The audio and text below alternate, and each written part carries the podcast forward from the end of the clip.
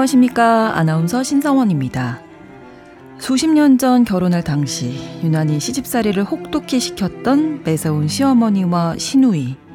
여기에 내 편을 들어주기보다는 항상 본가 편을 들면서 나에게는 참으라고 하고 모르쇠로 일관했던 남편. 가끔 하소연을 해봐도 예전 일에 공감해주기도 서툰 내 맘 몰라주는 자식들. 이런 사연을 가진 어머님들의 사연을 심심치 않게 만나게 되죠.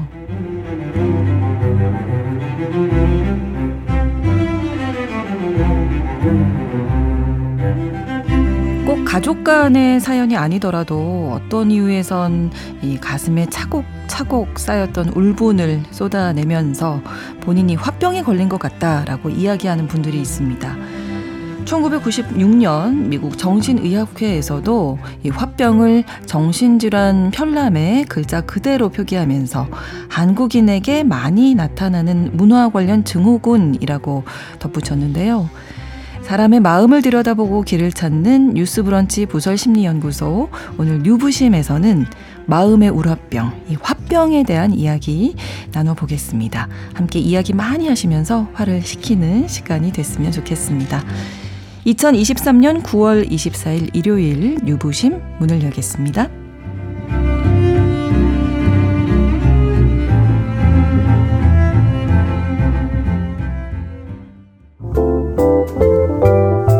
나를 지키는 마음 수업 뉴스 브런치 부설 심리 연구소 살면서 부딪히는 다양한 상황, 또 그 안에 얽힌 마음의 문제들을 영화와 책을 통해서 살펴보고 심리학적으로 풀어보는 시간이죠. 일요일에 뉴스 브런치 부설 심리연구소입니다. 오늘도 세 분과 함께 하는데요. 먼저 책으로 마음을 읽어주는 남정미 서평가님 나오셨습니다. 안녕하세요. 안녕하세요. 반갑습니다. 또 영화 속 인물의 심리를 들려주시죠. 김준현 작가님 어서 오세요. 네, 안녕하세요. 또 미술을 통해서 사람의 마음을 들여다보고 치료하는 분이십니다. 차의과학대학교 미술치료대학원 김태훈 교수님 나와 계십니다. 네, 안녕하세요. 안녕하세요. 자, 화병에 대한 이야기 오늘 나눠볼 텐데, 뭐, 어머님들한테 얘기 많이 들었던 것 같아요. 근데 이 화병이라는 게 아까 그 미국 정신의학회에서 1996년에 어떤 편람에 올렸다. 그러면 정신학 의학적인 용어인가요? 네, 네. 정, 정식으로 화병이에요. 화병. 화병. 그래서 어. 실제로 뭐 이게 뭐 영어로 다른 표현이 있는 게 아니라 어. 화병이어서 네. 왜 HWA 아, 이런 식으로 쓸 정도로 어, 화병이라는 게 우리나라에만 특정 어떤 음. 질환 그 진단할 수 있는 그 어떤 걸 화병이라고 하나요? 그러면 어 다들 알고 계시겠지만 그것입니다.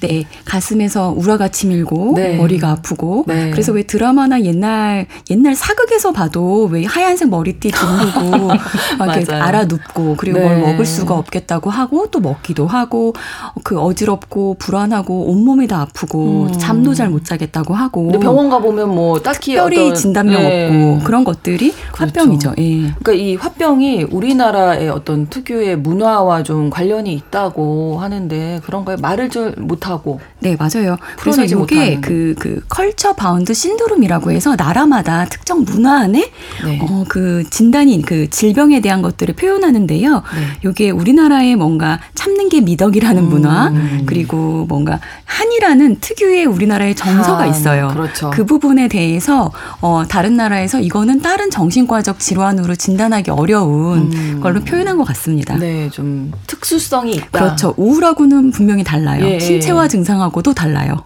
그러니까요. 이 화병이라는 거에 대해서 오늘 이제 작품을 통해서 또 만나볼 텐데요.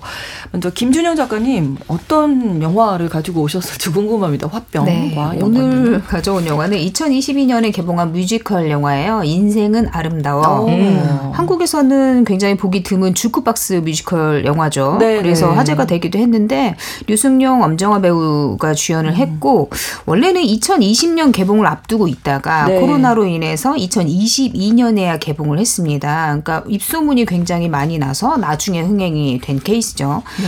인기 있는 대중 가요들을 모아서 극 속에 삽입해서 유명 가수들의 명곡이 줄줄이 흘러나옵니다. 네. 그러니까 화병 징후가 좀 보이시는 분들이 보셔도 그 네. 노래를 들으면 자연스럽게 조금 내려가는 아, 그것만으로도 느낌이 있지 않을까. 네, 네. 이래서 준비했습니다. 인생은 아름다워 가지고 오셨고 남정미 서평가님 어떤 책인가요? 네.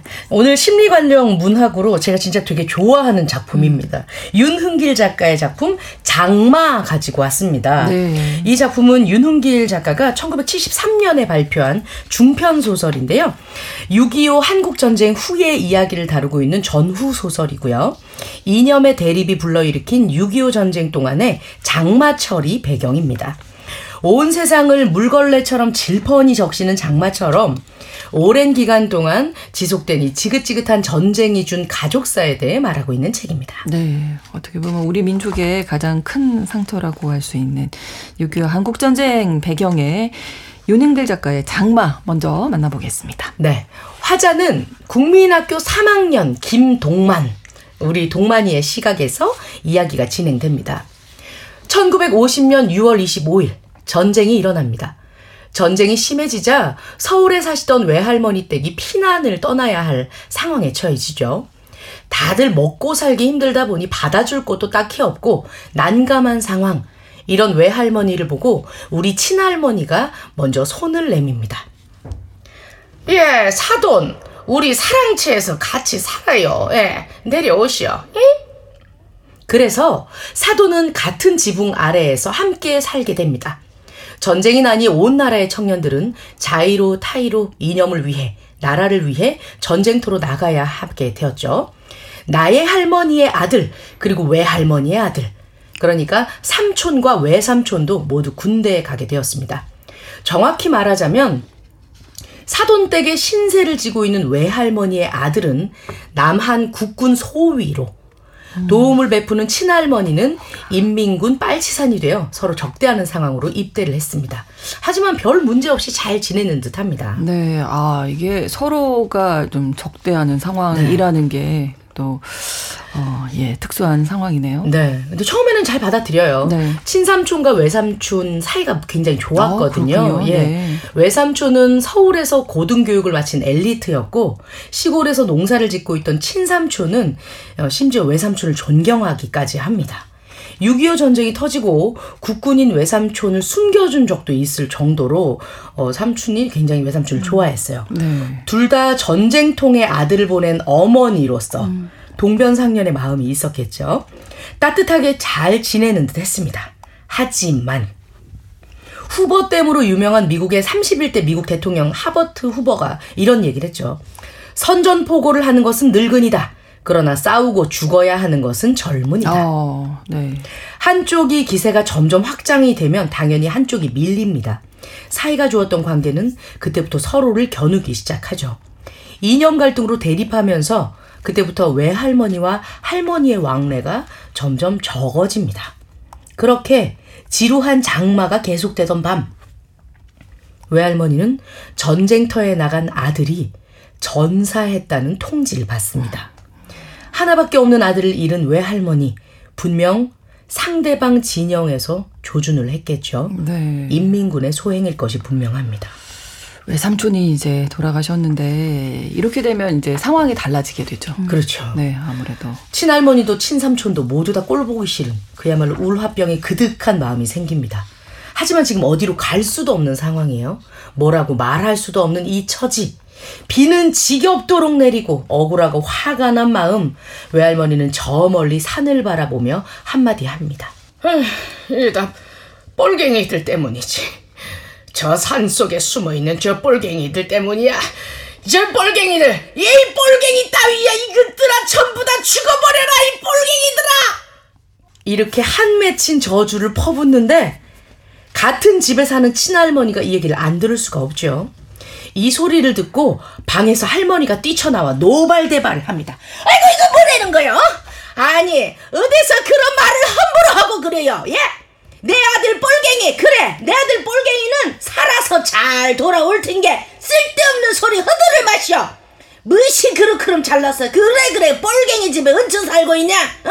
그런 소리 하려거든 헐스 떠나셔 예 어휴 그래 간다 가 내 요 너무 뻘갱이 집 내가 더럽고 챙피 싫어버서 나갈 겁니다 사실 친할머니 댁에서 이 빨갱이 뻘갱이라는 말은 금기어였습니다. 애기 김동만이가 아주 어렸을 적에 어떤 아저씨가 다가와서 이렇게 초콜릿을 주면서 음. 아 아저씨 삼촌 친구인데 삼촌 되게 멋있지 어 삼촌 최근에 언제 봤어 이렇게 다정한 목소리로 물어봤습니다. 아, 삼촌이 친구라고 하니까 초콜릿을 막 과자랑 이렇게 주잖아요. 네. 막 이것을 먹으면서 동만이가 막 술술 부는 거예요. 아, 야, 우리 삼촌 엄청 맛있지요. 와, 진짜 맛있. 우리 삼촌 다닐 때는 소리도 안 나요. 샥샥 잘도 댕겨요. 음, 맛있다. 어제도 우리 삼촌 왔다가 갔는데. 아. 이렇게. 예. 내가 이렇게 말을 하는 바람에 숨겨줬다고 온 가족이 끌려가서 맞고 그리고 돌아가시기까지 합니다. 그 후로 동네에선 늘 뻘갱이네 집이다고 손바, 손가락질을 받았고요. 치안대와 경찰로부터 매일 시달림을 당한 굉장한 고통을 받고 있었거든요.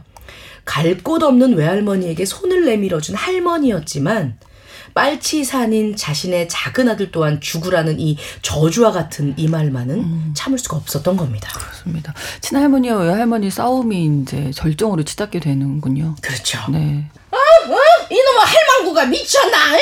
뻘갱이 따위는 다 죽어버리라니. 야, 내 아들은 쓸데없이 그렇게 안 죽어야 응? 암시롱 그 위험하기도 걔가 그런 그 시기들을 샥샥 잘 피해가는 놈이야 나가 전보러 갔는데 소경인 점쟁이가 그럽디다 아무 날 아무 시에 그 집 아들 돌아온다고 내 아들은 그런 놈이요 어디서 재수없게 그런 말들을 하고 앉았어 에?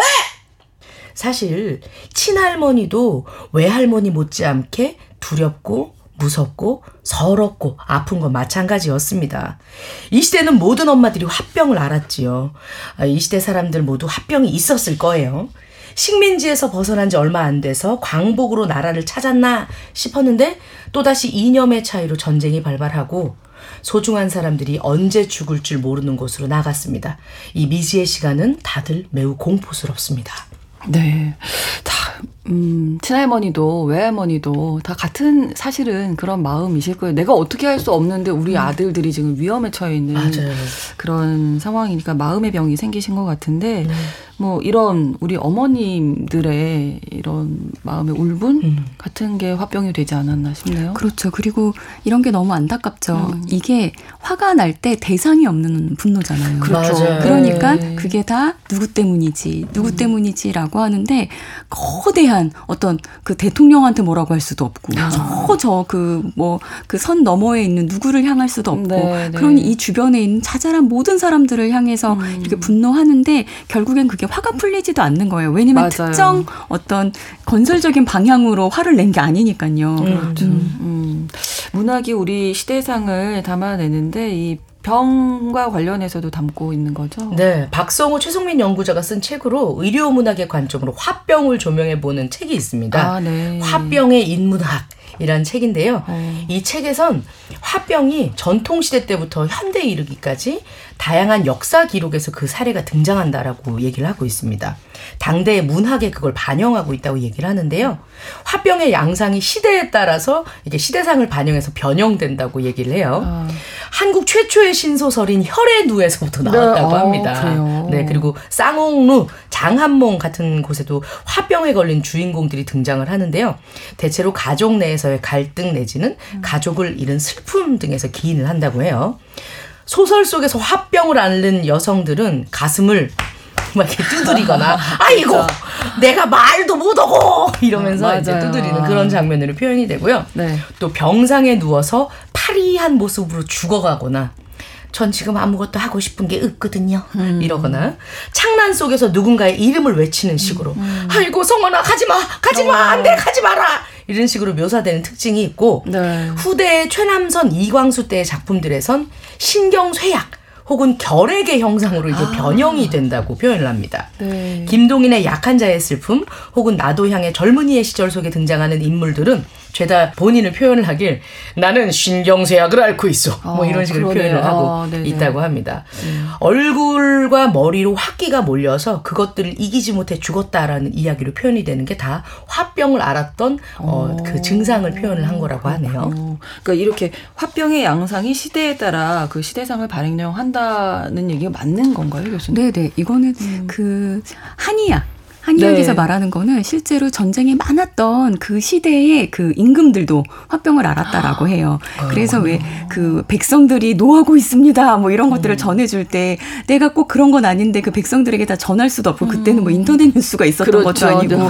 상황을 다 전 그 정직하게 전할 수 있는 상황이 아니니 억울함이 많은 음. 임금들도 굉장히 화병 많았다라고도 합니다. 네. 그리고 시대상을 반영한다고 하죠. 음. 그래서 실제로 최근에는 10대들의 화병 아. 그리고 며느리 눈치를 보는 시어머니들의 아. 화병도 아. 생각보다 많이 보고되고 있어요. 그래요. 네. 그럼 이 저희 소설 장마 속에 나온 이 할머님들도 역시 그렇죠. 시대상을 반영한 너무 거다. 가슴 아픈 거고 사실은 음. 이두 분은 우리들의 그 할머니 어리신 거죠. 음. 저는 아직도 저희 할머니가 그 이북에서 그 피난 내려오셨던 아, 분이셨는데 네. 항상 저한테 할머니 재밌는 얘기해줘라고 하면 피난 때 얘기. 아. 그래가지고 그때 내가 이렇게 지나가는데 뱀이 지나가는데 네. 참고 있었지. 그렇게 막 아. 재밌고 흥미진진하게 말씀하시다가도 마지막엔 꼭 가슴을 치면서 이걸 다 어떻게 하, 풀어내나. 음. 근데 거기서 개인적으로는 노력해도 바꿀 수 없었던 그 그렇죠. 그큰 시대의 어, 음. 어떤 이념의 싸움 앞에서 개인이 어쩔 수 없었던 그런 음. 안타까움들을 말씀하십니다. 네. 음. 이 화병의 인문학이라는 책에 보면 네. 그 1980년대까지만 해도 한국인은 대체로 환한 표정으로 전 세계에 유명했다라고 아, 얘기를 하거든요. 아, 그래요? 네. 이걸 이제 분석을 하고 있는데 어. 1900 90년대 어, 이후로는 우리 스스로도 야 우리 많이 화나있다고 외국에서 음. 알고 있어라고 얘기를 하면서 음. 어, 한결같이 화난 한국인을 음. 표적으로 이렇게 많이 보도가 되었다고 합니다. 음, 네. 그때 화난 한국인이라 하면 오랜 식민 통치를 겪었고 아. 6.25라는 엄청난 비극적 상황을 음. 맞았고 또 장기 독재 체제를 반세기 이상 살아오면서 주눅들어 지냈었던 음. 얼굴들이 화로 표현이 되었다. 얼굴에 나타났다 이렇게 진단을 했다고 해요. 네. 다행인 거는 저는 1987년 민주화를 경험하고 네. 또 1997년에 IMF 이후에 크나큰 국난을 함께 극복하면서 네. 또 2000년대 이후로는 환한 한국인의 이미지는 거의 불식이 되었다고 합니다. 굉장히 긍정적인 예, 음. 효과인 거죠. 자 소설 속으로 다시 한번 좀 들어가 보겠습니다. 네. 친할머니는 이제 아들이 돌아온다 점쟁이가 이렇게 얘기했다고 했잖아요. 네. 그 말을 듣고 음식을 준비하게 되는데 정말 돌아와야 할 텐데요. 그렇죠. 며칠 뒤에 친할머니가 점 점쟁이로부터 이제 점지받은 날짜 이 시간이 다가옵니다. 예. 예. 아들이 돌아온다라고 들은 날짜가 당도를 하고 예언을 근거로 음식을 막 푸짐하게 잔치처럼 준비를 하고 동네 사람들은 또 이 점쟁이 예언이 맞을까 싶어서 음. 그날 당일날 죄다 친할머니네 앞마당에 진을 치고 다 앉아 있습니다. 하지만 예언한 날과 시간이 되어도 작은 아들은 돌아오지 않습니다. 할머니는 굉장히 실망을 하죠. 음. 그런데 난데없이 대문 안으로 많이 두드려 맞은 거대한 구렁이 한 마리가 기어서 들어옵니다. 음. 이 모습을 보고 친할머니는 충격을 받아 졸도를 하고요. 오. 다른 가족들을 어찌해야 할지 몰라 우왕좌왕하고 있습니다. 할 말은 많고 꾹꾹 마음속에 눌러담고 지금까지 약간 좀 대면대면했던 우리 외할머니가 구렁이에게 다가가서 이런 얘기를 해요. 아이라도 달래는 듯 나긋나긋하게 말을 걸기 시작합니다. 아이고 이 사람아 집안일을 못 잊어서 이렇게 먼지를 찾아왔는가? 이렇게 얘기를 해요. 아 그러면 이 외할머니는 이 구렁이가 그 기다리던 아들이라고 생각하시는 거군요. 네, 이 외할머니가 꿈을 굉장히 정확하게 잘 아. 꾸거든요. 아. 그래서 자기 자식들 어, 그리고 남편 변을 당할 때마다 그 전날 꿈속에서 이런 걸 봐요. 아. 그리고 딸내미한테 얘기를 합니다. 음. 내일 조심하라 그래라 이러면서 이제 얘기를 하는데 전날 꿈에 나왔던 거예요. 아, 예, 그래서 근데 지금 사돈 어른에게 얘기를 할 수가 없잖아요. 네, 그렇죠. 근데 이게 또 친할머니 또한 굉장히 불안한 마음이 있었을 거예요. 그렇죠. 네. 네 믿고 네. 싶지 않았었던 음. 거였는데 이 구렁이로 넘어오니까 확인이 음. 되었고 기절을 하게 되는 거죠. 네. 왜 할머니가 어, 왜 외할머니가 이 구렁이에게 아이고 이 사람아 집안일을 못 잊어서 먼지를 찾아왔는가 음. 이렇게 얘기를 했을까? 사무치는 원한이나 큰 번뇌를 품은 사람이 죽으면 구렁이가 된다는 관념이 이 무속신앙에 아. 있다고 합니다. 뱀은 음산하면서도 신비로운 느낌을 주는 이런 제재라고 해요. 음. 또한 지혜, 생명 등의 원형 상징을 지니고 있거든요. 구렁이를 보고 기절한 할머니 대신 사돈 총각이 어, 돌아온 이 현신인 것을 어, 외할머니는 좀 느꼈던 것 같아요. 음, 네. 구렁이를 잘 달래서 보내는 것으로 어머니가 해야 할 일을 대신 어. 갈등을 해결해 주면서 마무리를 불러오는 듯 합니다. 네. 구렁이를 달램으로 인해서 6.25 전쟁을 통한 동족 상잔의 비극이 이제 마무리가 되는 것 같은데요. 이데올로기의 대립을 파탄 없이 융화할 수 있을지 희망이 될지 어, 한 많은 친할머니와 외할머니의 한풀이는 어떻게 가능할지 소설 장마에서 어, 나머지 확인하시기 바랍니다. 네. 특히 뭐 우리 민족들에게 뭐 이 일제 강점기도 있었고 말씀해 주신 대로 6.25 한국 전쟁도 있었고 그러다 보니까 아픔이 많으셨어요. 맞아요. 예, 어머님들도 그렇고 많은 사람들이 화병 가진 분들이 많을 수밖에 없는 어떤 시대상이었다. 앞서서도 저희 많이 얘기했지만 시대상을 반영했다고 하면 어, 이거를 우리가 또 같이 이겨내야 되지 않겠습니까? 네. 그렇죠. 그렇지만 그게 계속 이렇게 시대적으로 전체적으로 그 시대를 겪은 그 연령대의 분들이 갖고 있는 네. 그 어떤 분노의 감정 그리고 음. 한의 감정들이 어, 우리의 부모님들에게 전해, 전해졌을 테고, 네. 그, 또 그 부모 밑에서 자란 또 우리 시대가 있는 걸 테고, 그렇죠. 이렇게 뭔가 그 국가 안에서 계속 대물림되고 있는, 그 민족 음. 안에서 대물림되고 있는 어떤 정서들이 있는데, 네. 그런 것들은 정말로 우리 모두가 이러한 한해 정서, 이런 아픔을 가지고 있다라는 것을 공유하고 인정하고 서로 위로하는 그런 단계들이 필요할 것 같아요. 음. 그리고 이거는 사람과 사람을 공격해서 될 문제가 아닌 것. 그렇죠. 특정한 어떤 대상이 있는 게 아닌 불특정 다수 그리고 그 시대에 있는 그냥 그 시대에 살아 태어나서 살게 된 나에게 주어진 시대의 어떤 환경이 네. 나를 그렇게 살 수밖에 없게 했다라는 것에 대해서 안타까움들을 서로 알아주는 수밖에 없지 않나. 누가 음. 알아주겠어요? 다른 그렇죠. 나라에서 알아주겠어요? 네, 네. 우리 민족끼리 알아주는 것들이 중요하겠죠. 네. 음. 그래서 그런 의미에서 이 소설 속 두 할머님들 나중에 화해를 하시지 않으셨을까?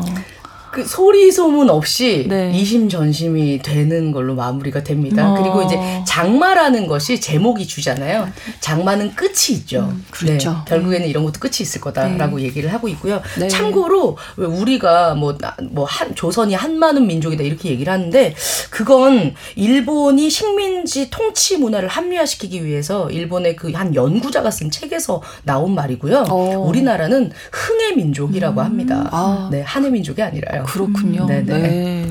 이런 것들 너무 중요한 것 같아요. 음. 그 어, 참전 용사분들을 만나거나 음. 아니면은 미망인회를 만나거나 네. 이렇게 했을 때 참전 용사들 분들보다 어, 미망인회 분들을 만났을 때 가슴 절절한 사연들이 너무 많죠. 음. 그래서 개인적으로 다 이렇게 만나고 나면은 어, 이분들 다 모였을 때 싸움 나면 어떡하지라고 하는데 약간 너무 강하시고 막 이러니까 네. 상처가 많은 사람일수록 다른 사람한테 상처를 주기도 음. 하니까요. 근데 다 같이 모였을 때 어쨌든 그런 시대적 상황이 아닌 지금 여기에 개인과 개인으로 만나서 서로를 위로해. 어. 그런 순간에 다른 사람을 위로하는 마음 말을 이야기할 때 정말 놀라운 건 내 자신에게도 그 위로의 말이 와닿거든요. 음. 그래서 저는 그렇죠. 외할머니와 친할머니가 뭐뭐 뭐 빨치산이니 국군이니 이런 게 있었겠지만 결국에는 아들을 잃은 한 여인으로 그렇죠. 안타까움으로 슬픔으로 그 애도의 과정을 함께하는 동료가 될 수 있었을 것 같아요. 그러니까 어머니 대 어머니로 네. 예, 같은 공감을 하실 그렇죠. 수 있는 거죠. 자식을 잃은 그 가, 가슴 아픔을 공유할 음, 수 있겠죠. 그렇습니다. 어, 오늘 화병에 대한 이야기 유부심에서 나누고 있고요. 먼저 윤은길 작가의 소설 장마 만나봤습니다. 노래를 잠시 한 곡 듣고 다시 이제 영화 이야기로 넘어가 볼까요? 조조 할인 이문세와 이적이 함께 부릅니다. 마음의 근력을 키웁니다. 뉴스브런치 부설 심리연구소 일요일에 보내드리는 뉴스브런치 부서 심리연구소 뉴보심입니다. 오늘도 손과 함께하고 있는데요. 차의과학대학교 미술치료대학원 김태훈 교수님, 남정미 서평가님, 김준영 작가님 세 분과 화병에 대한 이야기를 나누고 있습니다. 화병하면 이제 뭔가 이제 쌓여 있는 게 켜켜이 쌓여서 뭐 응어리졌다 뭐 이런 얘기도 이제 많이 하게 되는데 어, 그럼 화병이 생기는 이유 우리 한번 네, 알아볼까요? 화병 이야기할 때 사실은 우리나라 문화로 얘기한 것 중에서 독특한 시댁 문화에 대해서 굉장히 많이 얘기 나왔었고 10월도 10월 네, 그렇죠. 네, 네.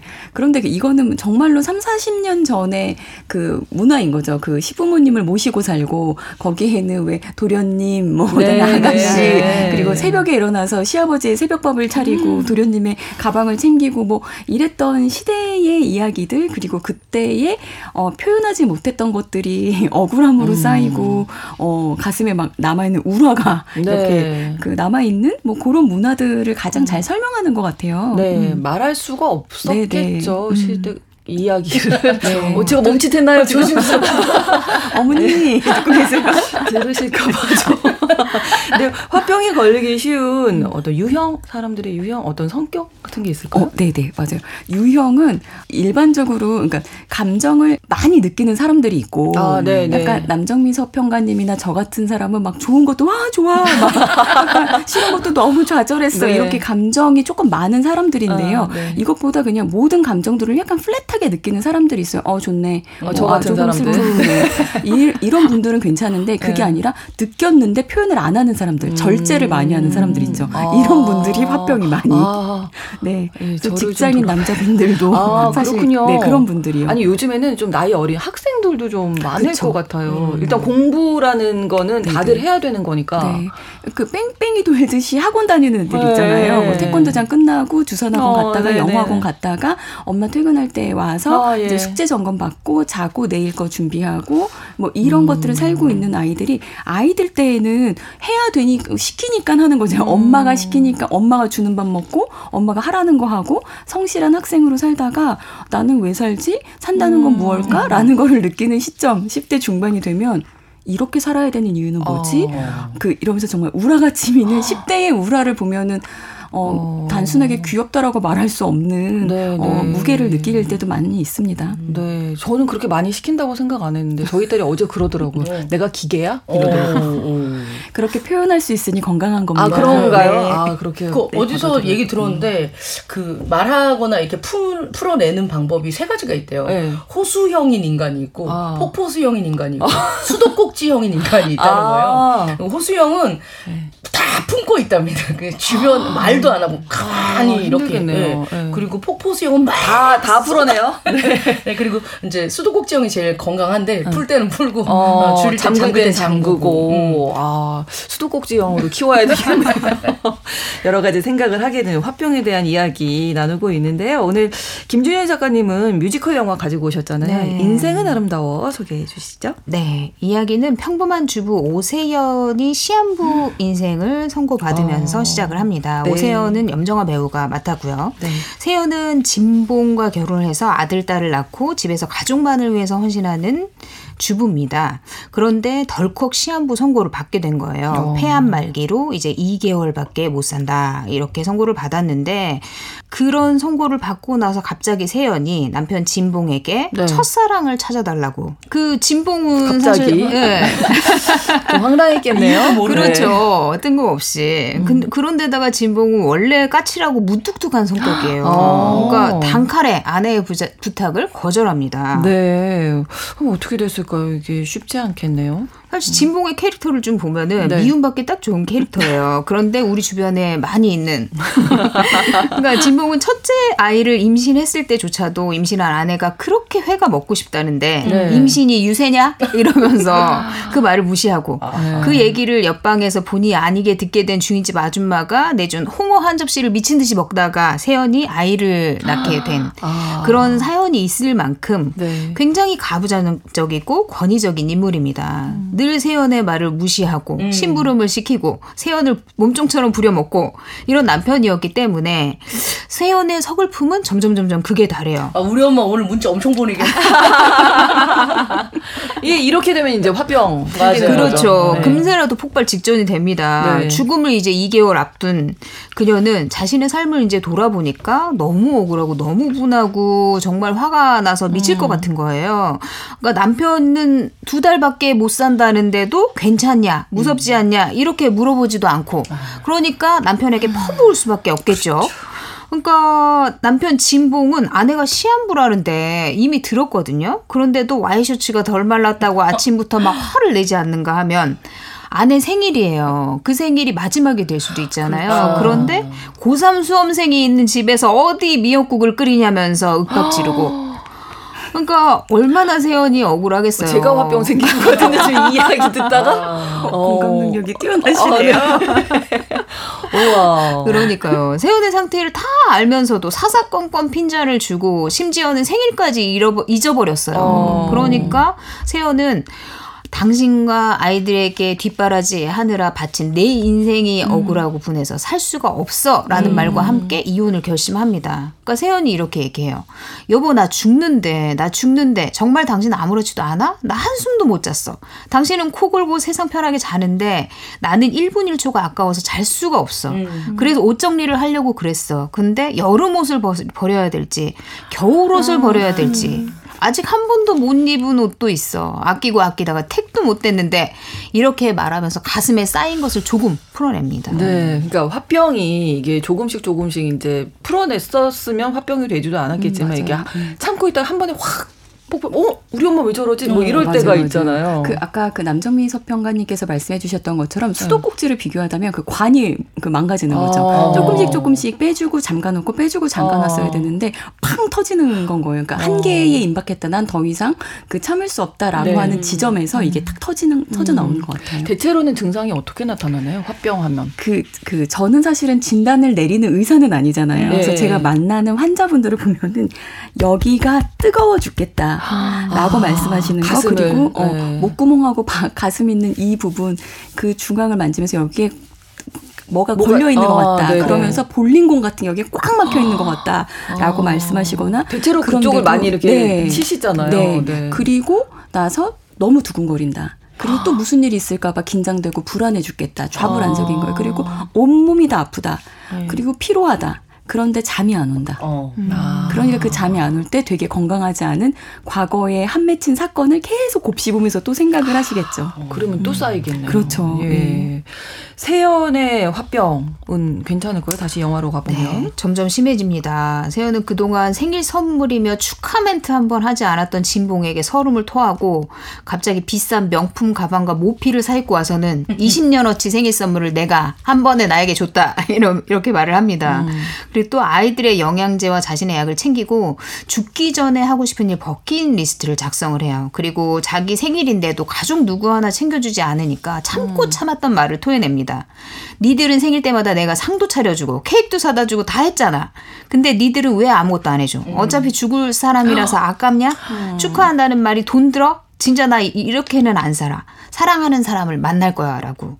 사실 아. 세연이 첫사랑을 찾고 싶은 것은 사랑, 자 본인이 사랑받고 살았다는 아. 거를 증명하고 싶은 거죠. 음, 네, 그렇죠. 이대로 죽기엔 너무 억울하잖아요. 네, 근데 그러, 네. 음, 네.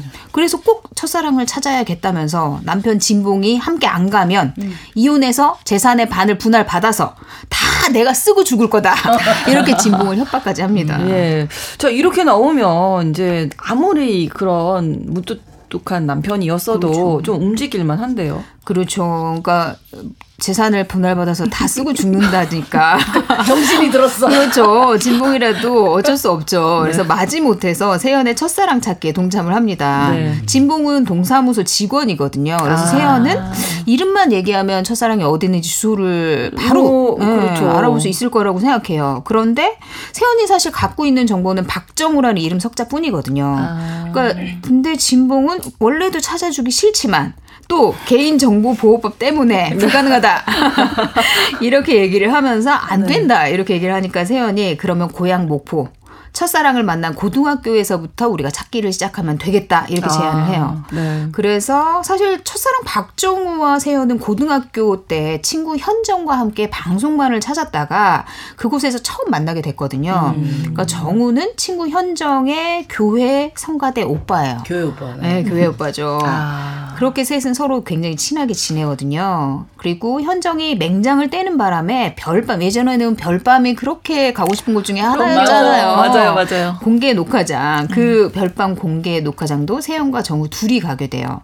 목포에서 서울까지 기차를 타고 또 공개 녹화는 늦어서 못 들어갔지만 음. 나름대로 서울 거리를 걸으면서 서로 단풍잎과 은행잎을 주고 받으면서 약간 로맨스를 느끼게 됩니다. 과거를 추억하는군요. 음. 네. 그렇죠.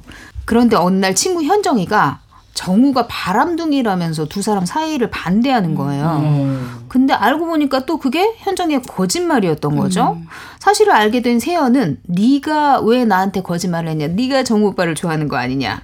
너랑은 절교를 하겠다. 이러면서 쏴붙이고 정우를 다시 찾아가는데 이미 정우가 전학을 간 후였던 음. 거예요. 그러니까 세연은 오해로 내가 첫사랑 정우와 헤어졌다라고 생각을 하면서 그동안 내내 미안했던 거죠. 아. 그래서 진봉이 왜 그렇게 첫사랑을 찾으려고 해? 하니까 세연이 미안해서라고 음. 답을 하거든요. 네. 그러니까 그 당시에 풀지를 못하면 나중에 결국은 이게 계속 맺혀 있잖아요. 맞아. 그래서 좀, 어, 풀어야 되는 그런 것들이 또 생기는 것 같아요. 그렇죠. 그리고 그게 사실은 평소 지낼 때는 아무렇지도 않은 거였을지 모르지만 그렇죠. 곰곰이 자기 삶을 이게 사실은 우리가 과거를 생각했을 때 어떤 교회 오빠가 그런 그런 일이 있었고 이런 것들이 맺힌 일이 아닐 수도 있는데 그렇죠. 늘 생각나는 건 아니지만. 지금 이게 딱 걸려 있는 거잖아요. 그렇죠. 그러니까 어, 본인의 버킷리스트 중에 매우 중요한 부분이었을 것 같아요. 왜냐하면 가족들에게는 지금 희망이 없어 보이니까 과거 그때로 돌아가면 아. 어떤 것을 의미를 찾을 수 있을 거라고 생각될 것 같아요. 네, 음. 가슴에 실타래처럼 꼬여 음. 있고 음. 이렇게 묻혀 있는 그런 이야기였을 텐데 지금 상황이 상, 특수한 그렇죠. 상황이다 보니까 생각이 네. 났을 겁니다. 세연의 버킷리스트 네. 중에는 내가 사랑받는 존재였다라는 걸 확인받고 네, 싶은 네. 그게 그렇죠. 하나 있었거든요. 네, 그런데 말씀하신 대로 가족들은 가망이 음, 없어 보이잖아요. 아니 저는 계속 가족들이 surprise 하려고 그러나 계속 품고 있는데. 그러니까요. 아, 저, 네, 희망이 있는지 계속 얘기 좀 네, 네. 들어보겠습니다. 첫사랑 정우 오빠 찾아서 어떻게 오해를 좀 풀 수 있었나요? 세연은 사실 이름만 알고 있는 정우를 찾아서 정우가 네. 다니는 고등학교도 찾아가고 또 정우 아버지 친구의 사진관까지 찾아가요. 아. 그리고 거기서 정우 아버지가 부산 조선소에 다녔었다라는 사실을 알아내고 부산까지도 네. 찾아갑니다. 오. 그리고 그곳에서 다행스럽게 정우가 지방 방송국 아나운서가 됐다는 얘기를 듣게 된 음. 거예요. 그리고 방송국을 찾아가는데 정우는 이미 퇴사를 했다는 거예요. 아. 그리고 어느 섬으로 들어갔답니다. 그 말을 듣고는 세연이 가만 생각해 보니까 고등학교 때 정우가 보길도에 가서 살고 싶다라는 얘기를 했던 게 기억이 나는 거예요. 아. 그리고는 보길도까지 찾아갑니다. 음. 물론 그 옆에는 시종일관 투투대는 진봉도 있습니다. 네. 전국 일주를 한 끝에 겨우 보길도의 정우 집을 찾아가는데 이런 그는 이미 이 세상 사람이 아니랍니다. 아, 왠지 이럴 것 네. 같았어요. 아, 왜요? 왜요? 낚싯배가 전복되는 바람에 죽었다는 거죠. 아, 찾긴 찾았는데. 음, 그러니까 만날 수가 없었군요. 그 집에 같이 살고 있던 여동생은 아, 오빠가 그렇게 좋아했는데 오빠 결혼도 안 했는데 그래서 그 오빠한테 그 첫사랑 소녀에 대해서 들었다면서 어. 왜 이제야 왔냐. 이러면서 너무 슬퍼하는 거예요. 네. 그러니까 박정우가 평생 그 첫사랑 소녀를 잊지 못해서 음. 그리워했었다.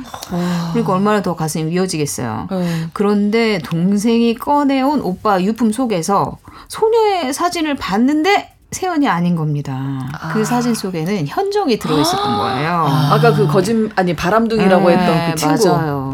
아. 사실 정우는 세연이 아닌 친구 현정을 좋아했던 거죠. 음. 그런데 현정은 세연이 정우를 좋아하는 걸 알잖아요. 그래서 정우의 고백을 듣고는 세연이 상처받겠다 음. 싶으니까 어. 정우는 바람둥이다라고 잊어버려라 이렇게 정리를 하고 본인도 정우의 고백을 받아주지 않았던 거예요. 아.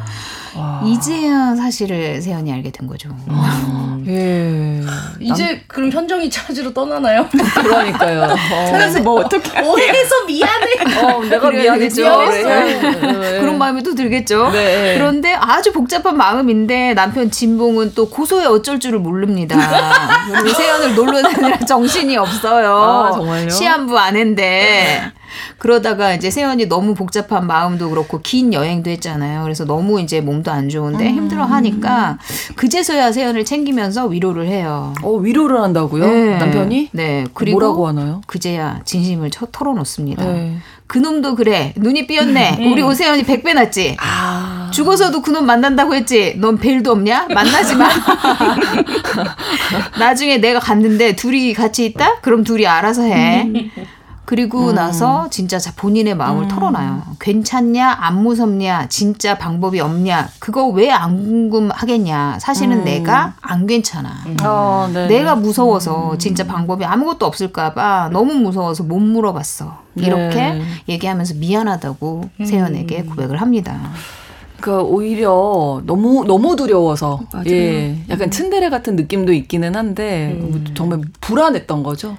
둘 다 문제. 그러니까 네. 화를 안 내고 사는 사람들도 문제지만 이렇게 표현 안 해주는 사람들 맞아요. 이런 거 정말 나쁜 음, 것 같아요. 네. 어쨌든 속마음을 이렇게 음. 털어놔주면 세연 입장에서는 그동안 뭉쳐 있었던 어떤 화병 같은 게 조금 그래도 녹지 않을까요? 녹을까요? 그래도 조금은 그쵸. 0.1%는 어, 이렇게 아 그래도 나에게 이런 남편이 있구나 라고 보이는 정도는 되겠지만 음. 그 화병이라는 건 단순하게 어떤 사건에 대한 인지적 이해가 됐다고 해가지고 아, 그렇죠. 이게 쑥 내려가지는 않아요. 아. 그래서 왜 할머니들이 아니 지금 다 해결된 것 같은데 왜 다시 그 피난 때 얘기를 하시면서 어, 왜 그때 그 새우젓이 뭐, 뭐 말씀하시면 왜 또 이러시지? 어. 라고 하잖아요. 맞아. 그거는 자기 음. 감정 그 이게 화병이라고 하는 건 정말 켜켜이 쌓여 있는 거기 때문에 음. 한순간에 이런 어떤 해소된 어떤 사건 하나 요 문제 음. 하나 해결된다고 해서 그렇게 쉽게 완전히 녹지는 없습니다. 음. 물론 아까 말씀하신 것처럼 조금 녹기는 했겠죠. 예. 음, 그래도 남편 있어서 다행이다. 어, 정우 오빠가 아니어도 남편이 있어 다행이다. 이건 됐겠지만 음, 네. 화병을 해소하기에는 너무 미약합니다. 그럼 어떻게 좀 치유할 수 있을까요? 화병을 화병 있는 분들은 자기가 화병이라는 거에 대해서 인식하는 거 음. 그리고 실제로 이거 되게 많이 해요. 그때는 화병이라는 걸 인식하면 수도꼭지였다면 조금 네. 더 풀고 폭포수처럼 얘기할 수 있게 허락해줘요. 아. 근데 그게 가족들이면 아 또 저 얘기 얘기 그렇죠. 되니까요. 네. 그때 들, 들어줄 수 있는 전문가를 만나는 아. 게 좋죠. 그래서 아 50년 얘기를 또 이렇게 50년 전 얘기를 또 듣고 또 듣고 아. 또 듣고 사람은 생각보다 그렇게 다 쏟아내고 나면은 음. 그래도 이렇게 살아 있어서 다행이에요. 이런 아. 말씀을 어느 순간에 하세요. 아, 저는 그게 인간이 가지고 있는 잠재력이고 그게 치유력이라고 보는데요. 음. 정말 그렇게 쏟아낼 수 있도록 허락해 주는 거. 그 다음에 잘 살고 싶다면은 음. 화병이 있는 분들이 우울증하고 굉장히 증상이 비슷한 것 같지만 조금 다른 게 우울하신 분들은 조금 이렇게 다운이 되어 있고 그렇다면 화병 있는 분들은 우울한 것 같지만 뭘 하면은 어쨌든 그 에너지들은 막 있거든요. 아, 네네. 살아보겠다라고 동기부여가 분명히 되면은 음. 호흡하는 연 습을 좀 하는 거예요. 아. 그래서 이거를 이게 얼굴이 붉어지고 네, 이걸 좀 내려야 네, 돼요. 네. 호흡을 음. 편안하고 이렇게 저 깊은 음. 호흡을 할 수 있도록 자기를 컨트롤하기 시작하면 세상 저렇게 나를 힘들게 하는 것들은 변하지 않지만 음. 내 안에 있는 내 호흡은 내가 이렇게 조절하는구나라는 어. 주도권을 좀 갖게 되죠. 그렇군요. 음. 호흡 네, 중요하다는 네. 거 기억하시면 좋겠습니다. 다 다시 영화 인생은 아름다워로 들어가 볼까요? 네. 일단 아이들도 있어서 그렇죠. 네. 그 와중에 세연의 아이들이 엄마의 약병을 보고는 엄마가 암에 걸린 사실을 음. 알게 돼요. 네. 그래서 무심했던 자신들의 모습을 반성하고 엄마에게도 미안하다고 눈물을 흘리며 얘기를 하죠. 그리고 진봉의 이야기도 그려집니다. 음. 사실 진봉도 본인이 무서워서 말을 못했다라고 했잖아요. 근데 진봉도 아내의 그 시한부 선고를 듣고는 아내에게 뭘 어떻게 해줘야 음. 될지 모르겠고 그런데다가 또 위로를 하는 게 익숙치 않은 진봉이잖아요. 표현을 음. 하는 게. 그러다 보니까 가슴으로는 굉장히 막 본인도 아프고 쓰라렸지만 그 표현을 전혀 못했던 거죠. 음. 그러다가 세연이 버킷리스트를 적어놓은 종이를 보게 된 거예요. 네. 그리고 그걸 이루어줘야 되겠다 이런 생각 때문에 이 여행도 함께 하게 된 거죠. 아. 재산 분할 때문이 아니라. 아, 그랬구나. 네, 네 그래서 맞아요. 네. 여행을 함께 하면서 세연이 이제 버킷리스트에 운전도 한번 해보고 싶다, 국토 일주도 음. 해보고 싶다 이런 얘기들이 있었거든요. 그래서 그런 것들도 음. 세연이 모르는 새 친데레처럼 하게 해주고 그리고 세연이 하고 싶다는 모든 것들을 들어주려고 애를 썼던 거예요. 네. 그리고 마지막으로 현정을 만나고 싶다는 세연을 위해서 오. 미국 네 그렇죠 이제 만나야죠 네. 사과를 네. 해야 되니까요. 미국의 라디오에 사, 사연을 보냈어요. 음. 사실 현정은 미국에서 살고 있었거든요. 아. 그래서 현정도 그 사연을 듣고 세연만을 위한 위해서 진봉이 특별한 잔칫날을 마련을 했는데 그 네. 그 날에 맞춰서 세연을 찾아옵니다. 그러니까 진봉은 마지막으로 세연과 인연이 있는 모든 사람들을 초대해서 세연의 마지막 잔치를 열어줬고 세연이 찾아온 손님들과 즐거운 시간을 보낼 수 있도록 해 줍니다. 네, 뭐 할 말이 많겠네요. 음. 그렇죠. 입장에서도 그렇죠. 세연도 마지막으로 아까 화병이 풀리려면 다 쏟아내야 된다고 하잖아요. 그러니까 그 사람들에게 자신이 이제 죽음을 앞두고 있지만 하고 싶은 이야기들을 다 쏟아내거든요. 그러니까 음. 혹시라도 오고 가다가 우리 아이들을 만나면 밥은 잘 먹는지, 약은 챙겨 먹는지 한 번씩 물어봐 주시고 혹여 철없는 짓 하고 있으면 내 자식이다 생각하고 좀 꾸짖어 줘라. 음. 그리고 내 남편 강진봉 씨. 그러고 보니 당신이 내 첫사랑이었다. 음. 혼자 살지 마라. 자기 혼자서 아무것도 못하잖아. 좋은 사람 만나서 외롭지 않게 오래오래 살다가 다시 나한테 와 이렇게 아이고. 얘기를 합니다. 음. 네. 그러니까 영화는 사실 굉장히 영화적인 결말을 갖고 있어요. 찡한 영혼을 남기면서 끝이 나고 음. 사실 영화를 보고 나면은 좀 표현 좀 해야 되겠다. 진봉처럼 음. 하면 안 되겠다. 네. 안 되겠다. 네, 네, 네. 이런 생각도 들고 또 일상 속에 아무렇지도 않게 대하는 소중한 것들에 대해서도 한번더 생각해 보게 음. 합니다. 네 마지막 이 세영 사연의 이 얘기에 눈물 훔친 분들도 많으셨을 것 같은데 일단 오늘 화병에 대한 이야기 나눴잖아요. 화병 생기지 않게 좀 뭔가 억울한 게 있다, 할 말이 있다 그러면 참지 않는 게 중요하겠어요. 맞아요. 그러니까 화에 대한 주제로 얘기할 때 저희가 굉장히 착각하는 게 화를 내라고요, 말라고요 이 두 가지로 음, 생각하는데 음. 화는 참아도 문제고요, 잘못 내도 문제예요. 맞아요. 그렇죠. 그러니까 화를 잘 조절할 수 있어야 되는데요. 그거를 예전에 화 사용법이라는 무슨 프로그램도 있었거든요. 아, 화를 어떻게 음. 내가 이걸 처리해야 되는지 화를 표현하십시오. 건설적인 방향으로 뭔가 어. 때려 부수거나 싸우거나라는 방식이 아니라 네. 어 조금 더 어, 다른 대안을 찾고 그리고 불편한 감정을 직접적으로 조금 잘 표현하는 것 음. 이런 것들에 대해서 제안을 합니다. 그래서 표현하는 게 어렵잖아요. 그러면은 노래를 하셔도 되고요. 오. 노래를 들어도 되고 노래를 해도 되고 네. 그림을 그리고 돼도 그림을 그려도 되고 그림을 보러 전시관에 가도 되고요. 음. 춤을 춰도 되고 춤을 보러 가셔도 되고요. 이런 예술들을 활용해 주셔도 좋겠습니다. 네, 그래서 예술이 참 중요하다 맞아요. 이런 특히 생각도. 이렇게 표현하는 데서는요. 네, 표현을 할 때 또 곁에 계신 분들은 좀 또 잘 들어주셔야 그렇죠. 네. 되겠습니다. 뉴스 브런치 부설 심리연구소 오늘은 화병에 대해서 이야기 나눴습니다. 주제와 관련해서 다룬 작품은 소설 윤은길 작가의 장마였고요. 영화는 인생은 아름다워였습니다. 오늘도 세 분과 함께했어요. 김준영 작가님, 남정미 서평가님 그리고 김태훈 교수님 아, 세 분과 함께했습니다. 오늘도 고맙습니다. 감사합니다. 감사합니다. 오늘 끝곡으로 오아시스의 노래 Don't Look Back in Anger 들려드리면서 유부심 마무리하겠습니다. 일요일 11시 5분에는 유부심, 평일에는 뉴스 브런치 계속 청취해 주세요. 아나운서 신성원이었습니다. 고맙습니다.